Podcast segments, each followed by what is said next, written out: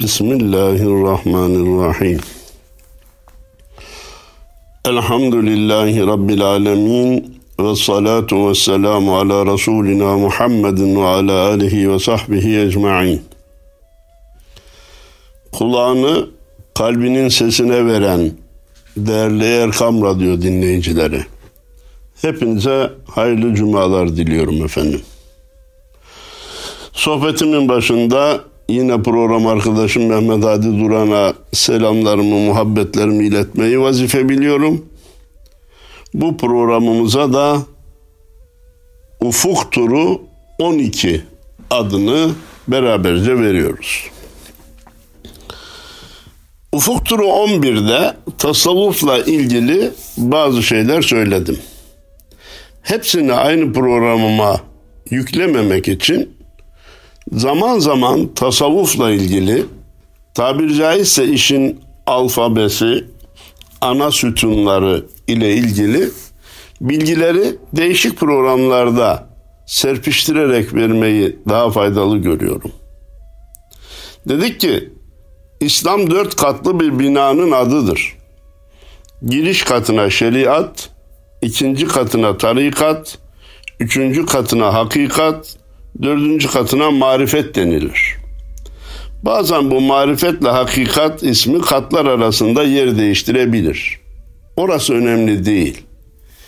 İlk kat, şeriat katı bütün Müslümanların bağlı olduğu, oraya kimsenin ters bir işlem yapma hakkının olmadığı, namaz, oruç, hac, zekat gibi ana farzların bulunduğu, gıybet, zina, adam öldürme, haram yeme, kandırma gibi haramların, yasakların, alkol gibi yasakların bulunduğu kata biz şeriat katı diyoruz. Üstteki üç kat, tarikat, hakikat, marifet katları, üçüne birden tasavvuf adı veriliyor. İslam'ın ileri tahsili, dini faaliyetlerde gayret artırma manasına geliyor. Hani şimdi kanunda bir mecburi eğitim var. on iki sene okumak mecburiyetindesin. Tamam, okuduk.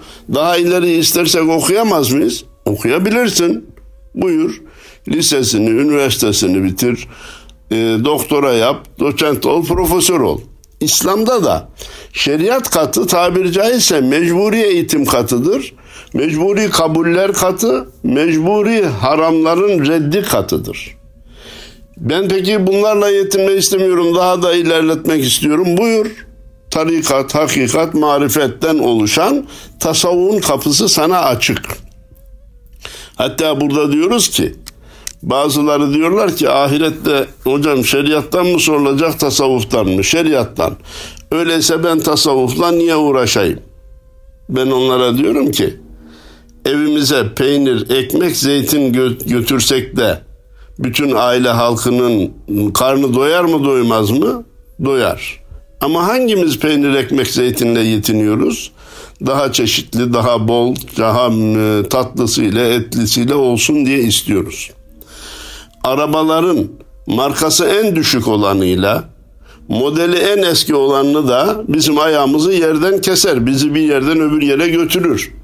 Ama kim eski model ve markası düşük olan arabayla seyahat etmek istiyor? Herkes son model olsun, falan marka olsun, falan marka olsun, şöyle donanımlı olsun istiyor.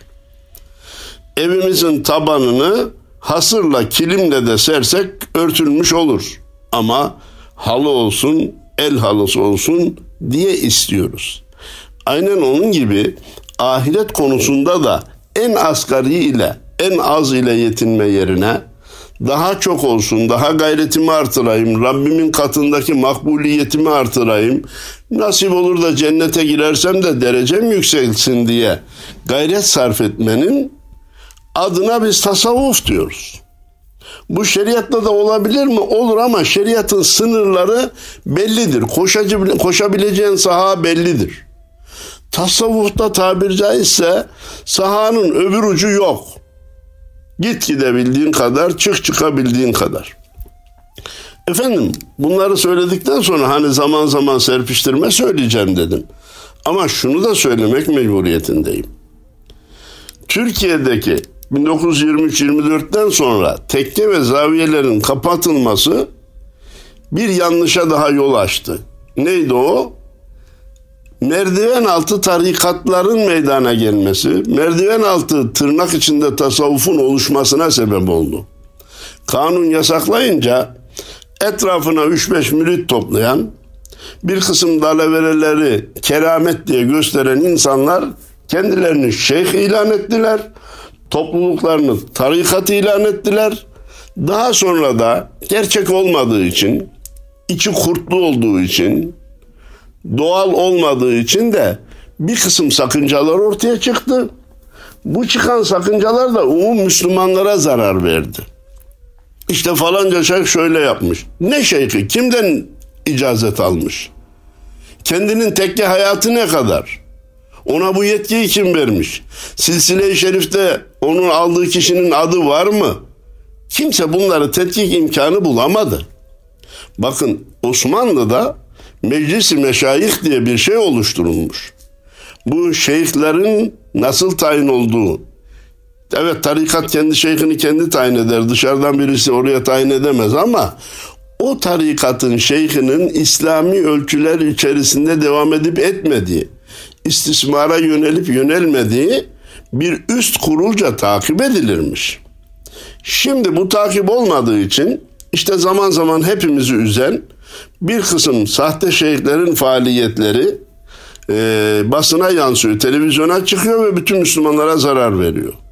Ama onlar zarar veriyor diye biz tasavvuftan, tekkeden, dergâhtan vazgeçmek, vazgeçecek değiliz. Geçmemiz doğru da olmaz. Niye? Bir doktor yanlış yaptı diye tıp fakültesi kapatılmaz. Beş doktor hata etti diye tıp kitapları yakılmaz. Suçlar şahsidir, ana yol devam eder. Onlar şahıslarını bağlar. Tasavvufun tamamını da, İslam'ı da bağlamazlar. Bu ana duyguları ilettikten sonra bir memnuniyetimi de kısaca arz edeyim.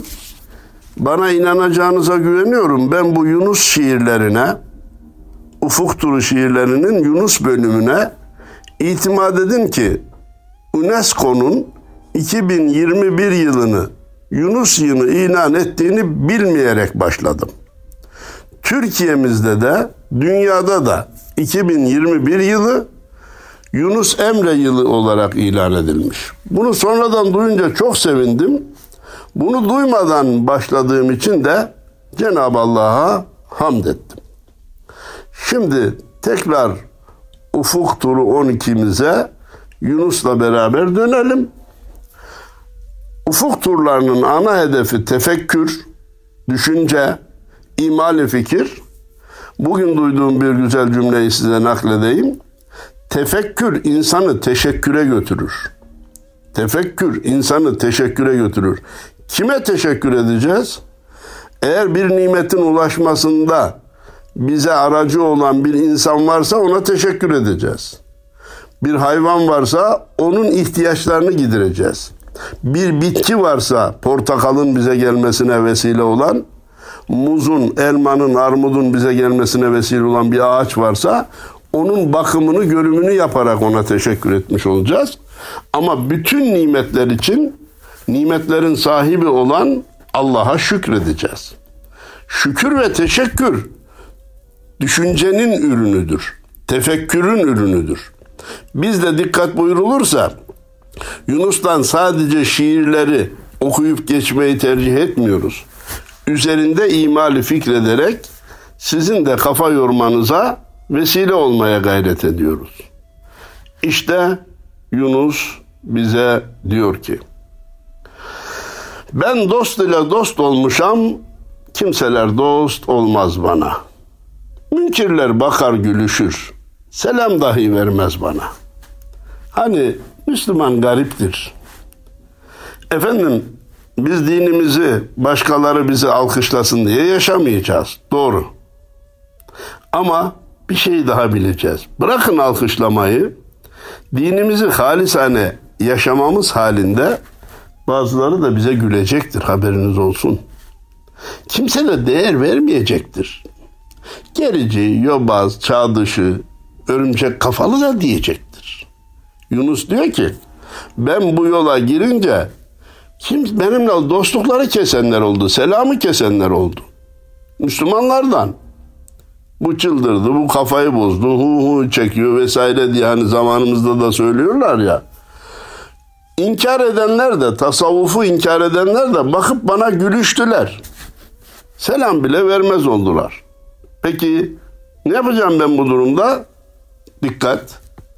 Ben dost ile dost olayım. Ölmezden evvel öleyim. Canımı kurban vereyim. Dünya baki kalmaz bana. Ya ben dost ile dost olayım. Rabbimin dostluğunu kazanayım. Mürşidimin himmetini kazanayım. Resulullah'ın şefaatini kazanayım. Başkası bana değer vermemiş. Hiç de kulağım duymaz. Ben dost ile dost olayım. Ölmezden evvel öleyim. Canımı kurban vereyim. Dünya baki kalmaz bana. İnsanların iltifatları, selamları baki değil ki, alkışları baki değil ki. Ben onlara niye değer vereceğim? Ben işi yukarıdan tutmuşum. Gözümü yükseklere dikmişim. İnsanların davranışları beni etkilemez diyor. Ha kendi de burada kibirleniyor mu, büyükleniyor mu? Hayır. Ben aşık-ı biçareyim. Baştan ayağa yareyim. Ben bir deli divaneyim. Aklım da yar olmaz bana. Deli diyorlar, divane diyorlar. Tamam, zaten halkın böyle demediği kişinin veli olması kolay değilmiş. Halk deli demedikçe insan veli olamazmış. Duyuyoruz. Böyle bir şey yaşamadığımız için bilmiyoruz ama söyleyenlere de hak veriyoruz. Ben aşık-ı biçareyim, baştan ayağa yareyim. Ben bir deli divaneyim. Aklım da yar olmaz bana. Çünkü aklımın peşinden gidecek olsam beni çamura saplıyor. Sanırlar ki ben deliyem. Halbuki ben dost bağı bülbülüyem. Mevla'nın kemter kuluyem. Kimse baha saymaz bana. Beni davranışlarımdan dolayı deli zannediyorlar. Halbuki ben dost bağının bülbülü olmuşum. Gül için şakıyorum. Aşık olduğum güle zamanımı ayırıyorum, mekanımı ayırıyorum, imkanımı ayırıyorum. Ya bu adam da bırakmış dünyayı, malı mülkü, bak nerelerde nasıl dolaşıyor diye bana kızıyorlar veya beni hafife alıyorlar. Mevla'nın da kemter bir kuluyum, Allah'ın değersiz bir kuluyum. Kimse baha saymaz bana. E saymaması da normal zaten. Derviş Yunus nice diyem, ben bu cihanı terk edem. Yana yana dosta gidem, perde hicab olmaz bana. O diyenleri boş ver. Ben ki Allah'ıma, onun rızasına gitmeye karar vermişim ya, yana yana gideyim, bu cihan nasıl olsa elden çıkacak, şimdiden çıkarayım, hiçbir perde bana engel olmaz. Levmedenin levminden korkmayanlar, ve la yakafune levmete laim ayet-i kerimedir. Hak yolda ilerleyenlerin özelliklerinden birisi de kendilerini kınayanların kınamalarından korkmamaları, endişe etmemeleri, o kınamalara değer vermemeleridir. Onun için Yunus diyor ki, hiçbir perde icap olmaz bana. İnsanların kınaması beni yolumdan çevirmez, başka şeyler beni yolumdan çevirmez. Ben perdeleri aşar giderim çünkü dosta dost olmaya karar verdim. Efendim bir başka şiirine geçeceğiz Yunus'un. Yok dünyaya sarılanlar ne yapıyor ki? Dünyayı ebedi zannedenler ne yapıyor ki? Bir imaret göster bana son ucu viran olmaya. Kazan olmalı kimsenden ölünce geri kalmaya. Diyor ki bana bir bina, bir yapı, bir inşaat göster ki sonu viran olmasın. Beni sen dünyaya davet ediyorsun ama davet ettiğin her şeyin sonu viran oluyor. Öyle bir malı kazan ki ölünce senden geriye kalmasın. Onu bana göster bakalım. Burada iki mana var. Yani dünya malı olarak ne kazanırsan kazan, senden geriye miras kalacak demektir. İkinci mana da sevap kazanırsan o senden geriye kalmaz, alır götürürsün. Öyle bir malı kazan ki seninle kabre girsin. Amel-i salih dediğimiz, hayru hasenat dediğimiz, insanlara yardımcı olma dediğimiz işleri yap ki senden ölün, sen ölünce geriye kalmasın. Ol mal kim halilindir, hayra iletir ıssını. Ol mal kim Karun'undur, hiç ıssı rahat bulmaya. Öyle bir mal ki Allah dostunundur ve Allah dostu Allah yolunda onu harcar. Sahibini hayra iletir. Öyle de dünya malı vardır ki Karun'un malı gibidir. Sahibini hiç rahat ettirmez. Çok mal vardır ama hiç rahatı yoktur. Bazı insanlar anlatırlar. yüz elli tane daire düştü, şu kadar üç tane fabrikası var, sekiz tane arabası var. Bir insan hakkında böyle çok mallar zikredilince ben diyorum ki o kişiyi tanımıyorum ama huzurunun olmadığını getirin imzalayayım diyorum. Çok mal insanı huzursuz eder. O mal Allah yoluna sarf edilse kişiyi mutlu kılar. İşte Halil'in malı da ona diyoruz. Allah dostunun malı kendisini Allah'a yaklaştıran, sahibini de mutlu kılan maldır deniliyor. İsrafil surunu ura, dağ tepe düpedüz ola. Bir karınca cevabını bin Süleymanlar vermeye. Ya İsrafil sura vuracak, dağ tepe dümdüz olacak, kıyamet kopacak, tekrar dirilinecek. Gelin bakalım. Buradaki Süleyman ister Hazreti Süleyman peygamber, ister Kanuni Sultan Süleyman olsun. Çünkü onunla ilgili bir hikaye anlatırlar. Ee, karıncalar bana zarar veriyor, onları öldürsem bir zarar olur mu diye Şeyhülislam'a soru sormuş. O da demiş ki sen karıncaları kırarsan onlar da kıyamete varınca sana hesabını sorar demiş. Onun için bir karınca cevabını bin Süleymanlar vermeye. Diyor ki burada adımını öyle at ki ahirette hesap vermek seni perişan etmesin. Zor durumda kalmayasın. Ey Yunus, sen ölünce yürü doğru yolunca. Dünya seni terk ede, yarın anda olmaya. Ey Yunus, sen sağın solun ne iltifatına ne de kınamasına bakma. Doğru yolunda yürü. Yarın vefat ettiğinde dünya senden ayrılacak, sen de dünyadan ayrılacaksın. Ama ne demişler benim efendim? Dünya, sen dünyadan çıkarsan sana ölü derler. Sen dünyadan çıkarsan sana ölü derler. Dünya senden çıkarsa sana veli derler. Dünya senden çıkarsa, dünya malı gözünde hiç olabilirse, bunu söylemek kolay. Kesinlikle söyleyen olarak ben bu işi başardım anlamında hiç söylemiyorum. Ama hakikat bu. Biz ulaşamasak da gerçek bu. Müslüman dünya malı kazanacak ama onu kalbine sokmayacak. Defalarca verilen misaller var. Mevlana'dan alınmıştır ki deniz vapurun dışında olduğu sürece vapuru yüzdürür. Delinip de içine girdiği zaman vapuru, gemiyi batırır. Efendim bu bir gerçek. Onun için demişler ki sen dünyadan çıkınca sana ölü derler. Dünya senden çıkınca sana veli derler. Yunus'u Efendimiz Peygamberimiz Aleyhisselatü Vesselam'ın aşkını konu alan bir başka şiirinde görüyoruz. Çün yarattın bu cihanı ol Habibin aşkına. Arşu ferşu asumanı ol Habibin aşkına.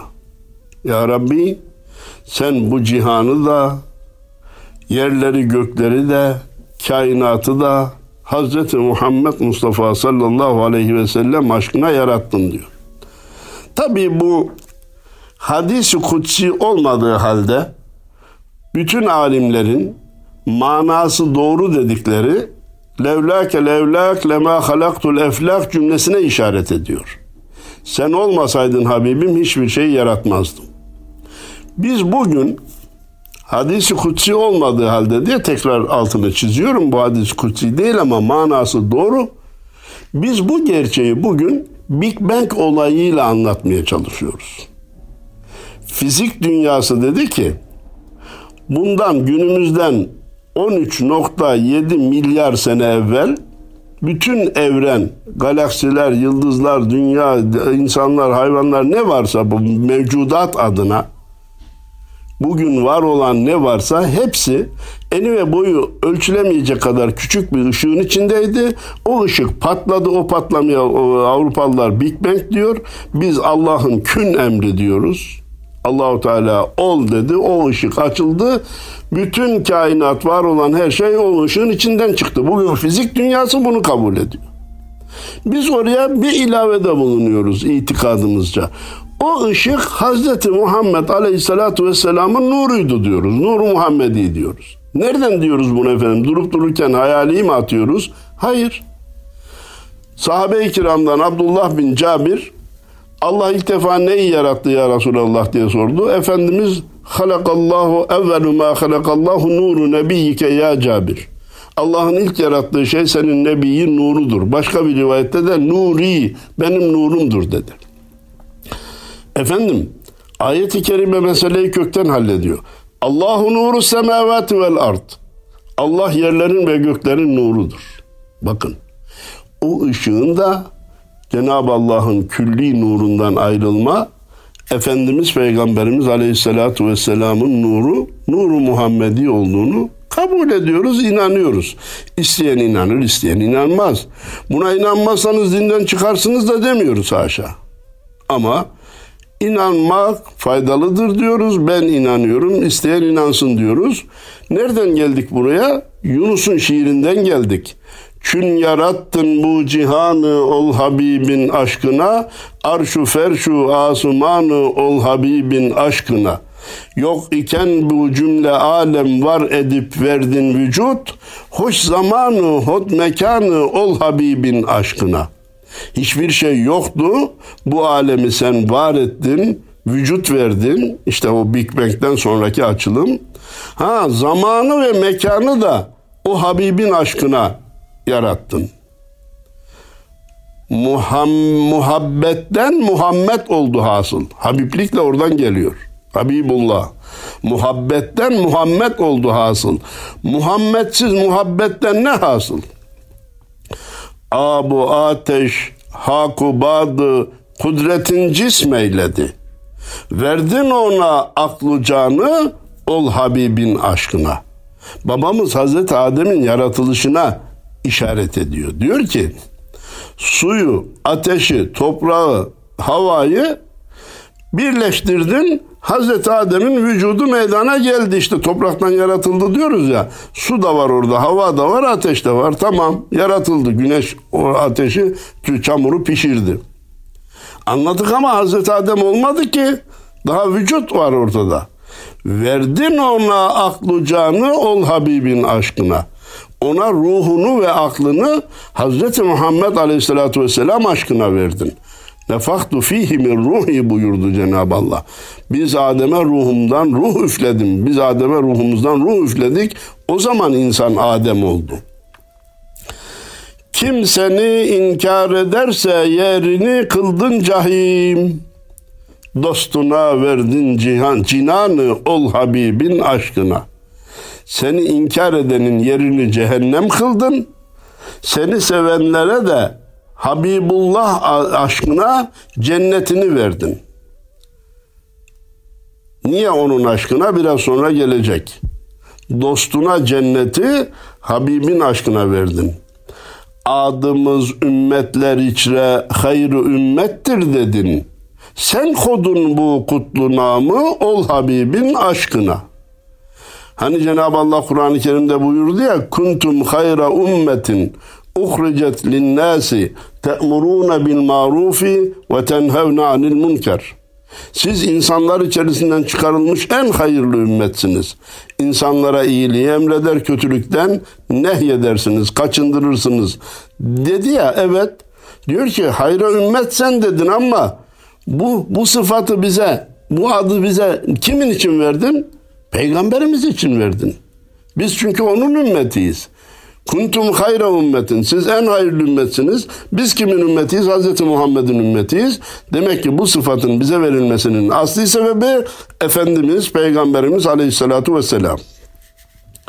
Bizi bu fazlın ile çün hayru ümmet eyledin. Ta ebed kıl cavidanı ol Habibin aşkına. Madem ki onun aşkına bize bu sıfatı verdin, hayırlı ümmet dedin, geri alma ya Rabbi diyor, dua ediyor.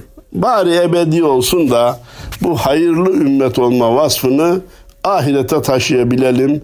Çünkü insanlar için her an tehlike var. Suçlu pür asi günahkar fazlına geldik kamu. Dileriz senden emanı ol Habibin aşkına. Biz suçluyuz, asiyiz, günahkarız ama senin kapına geldik. Niye senden eman diliyoruz? Niye senden af diliyoruz? Ol Habibin aşkına. Bizi Hazreti Muhammed aşkına bağışla ya Rabbi. Efendim bu doğru mu değil mi? İslam'da böyle bir şey var mı? İtimat bulun ki Kur'an ayetiyle sabittir. Cenab-ı Allah buyuruyor ki onlar günah işleyip de sana geldikleri zaman, bizim için Allah'a istiğfar et dedikleri zaman, sen de istiğfar ettiğinde Allah'ı affedici bulursun. Yani sana gelip de bizim günahlarımız için de e, dua et, bizi Rabbim affetsin dediğinde, dua ettiğin zaman Allah onları affeder diyor. Bu işin dünyadaki bölümü, bir de ahirette şefaat bölümü var. Diyor ki suçluyuz, asiyiz, günahkarız ama Hz. Muhammed ümmetiyiz. Onu reddetmedik, seni inkar etmedik. Öyleyse o Habibin aşkına bizi affet, bize eman ver. Çün geçe devranı ömrün erişe mevti maraz. Tut emanında bu canı ol Habibin aşkına. Ya Rabbi gün gelecek, ömrümüz bitecek, ölüm hastalığıyla karşılaşacağız. Sekerat-ı mevt. O zaman ne olur? İmanımızı muhafaza etmemizi nasip eyle. Ol Habibin aşkına imanımızı emanında tut ya Rabbi. İmanımızı muhafaza eyle ya Rabbi. İmanla göçmemizi nasip eyle ya Rabbi. Lütfedip bağışla suçum. Bakma çok isyanıma. Alma bizden intikamı ol Habibin aşkına.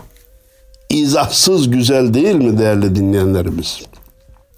Lütfedip bağışla suçum, bakma çok isyanıma. Alma bizden intikamı ol Habibin aşkına.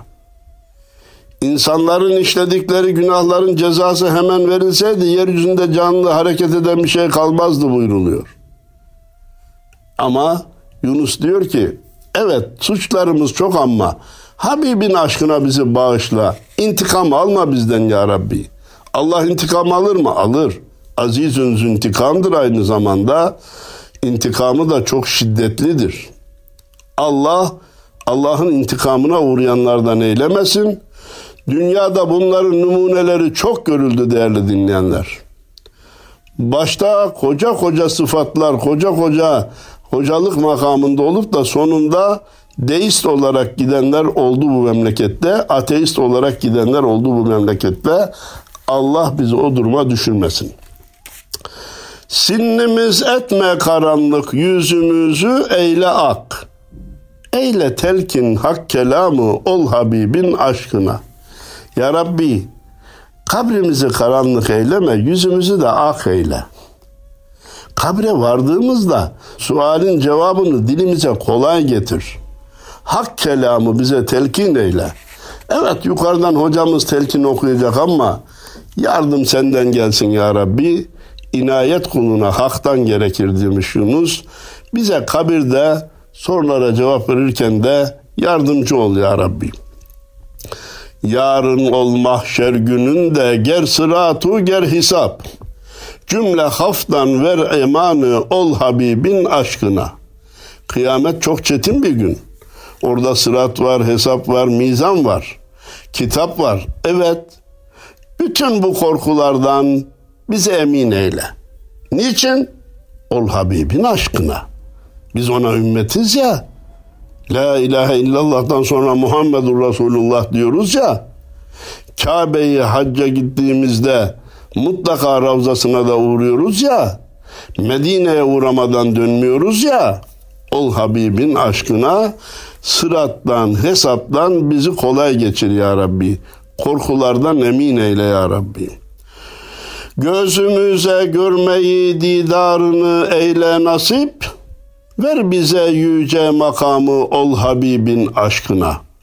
Şimdi hani insanoğlu böyle ya, bir iki nimet elde edince daha fazlasını daha fazlasını ister.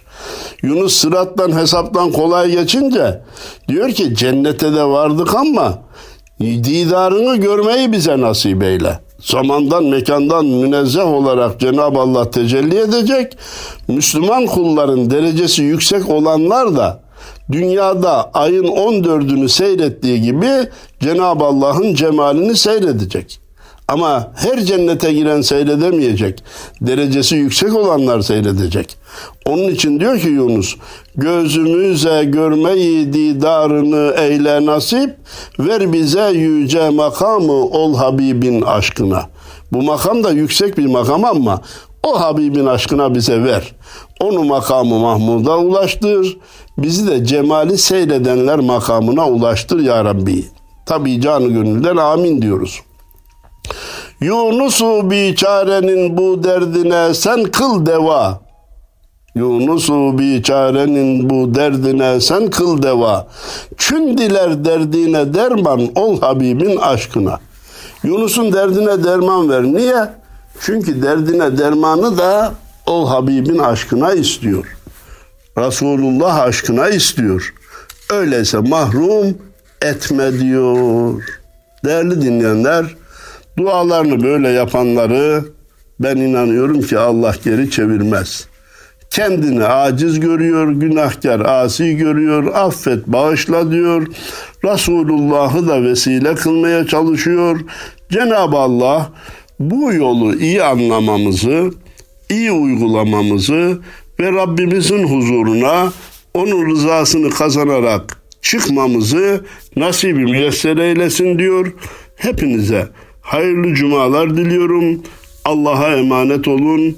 Yeni bir ufuk turunda buluşmak üzere efendim.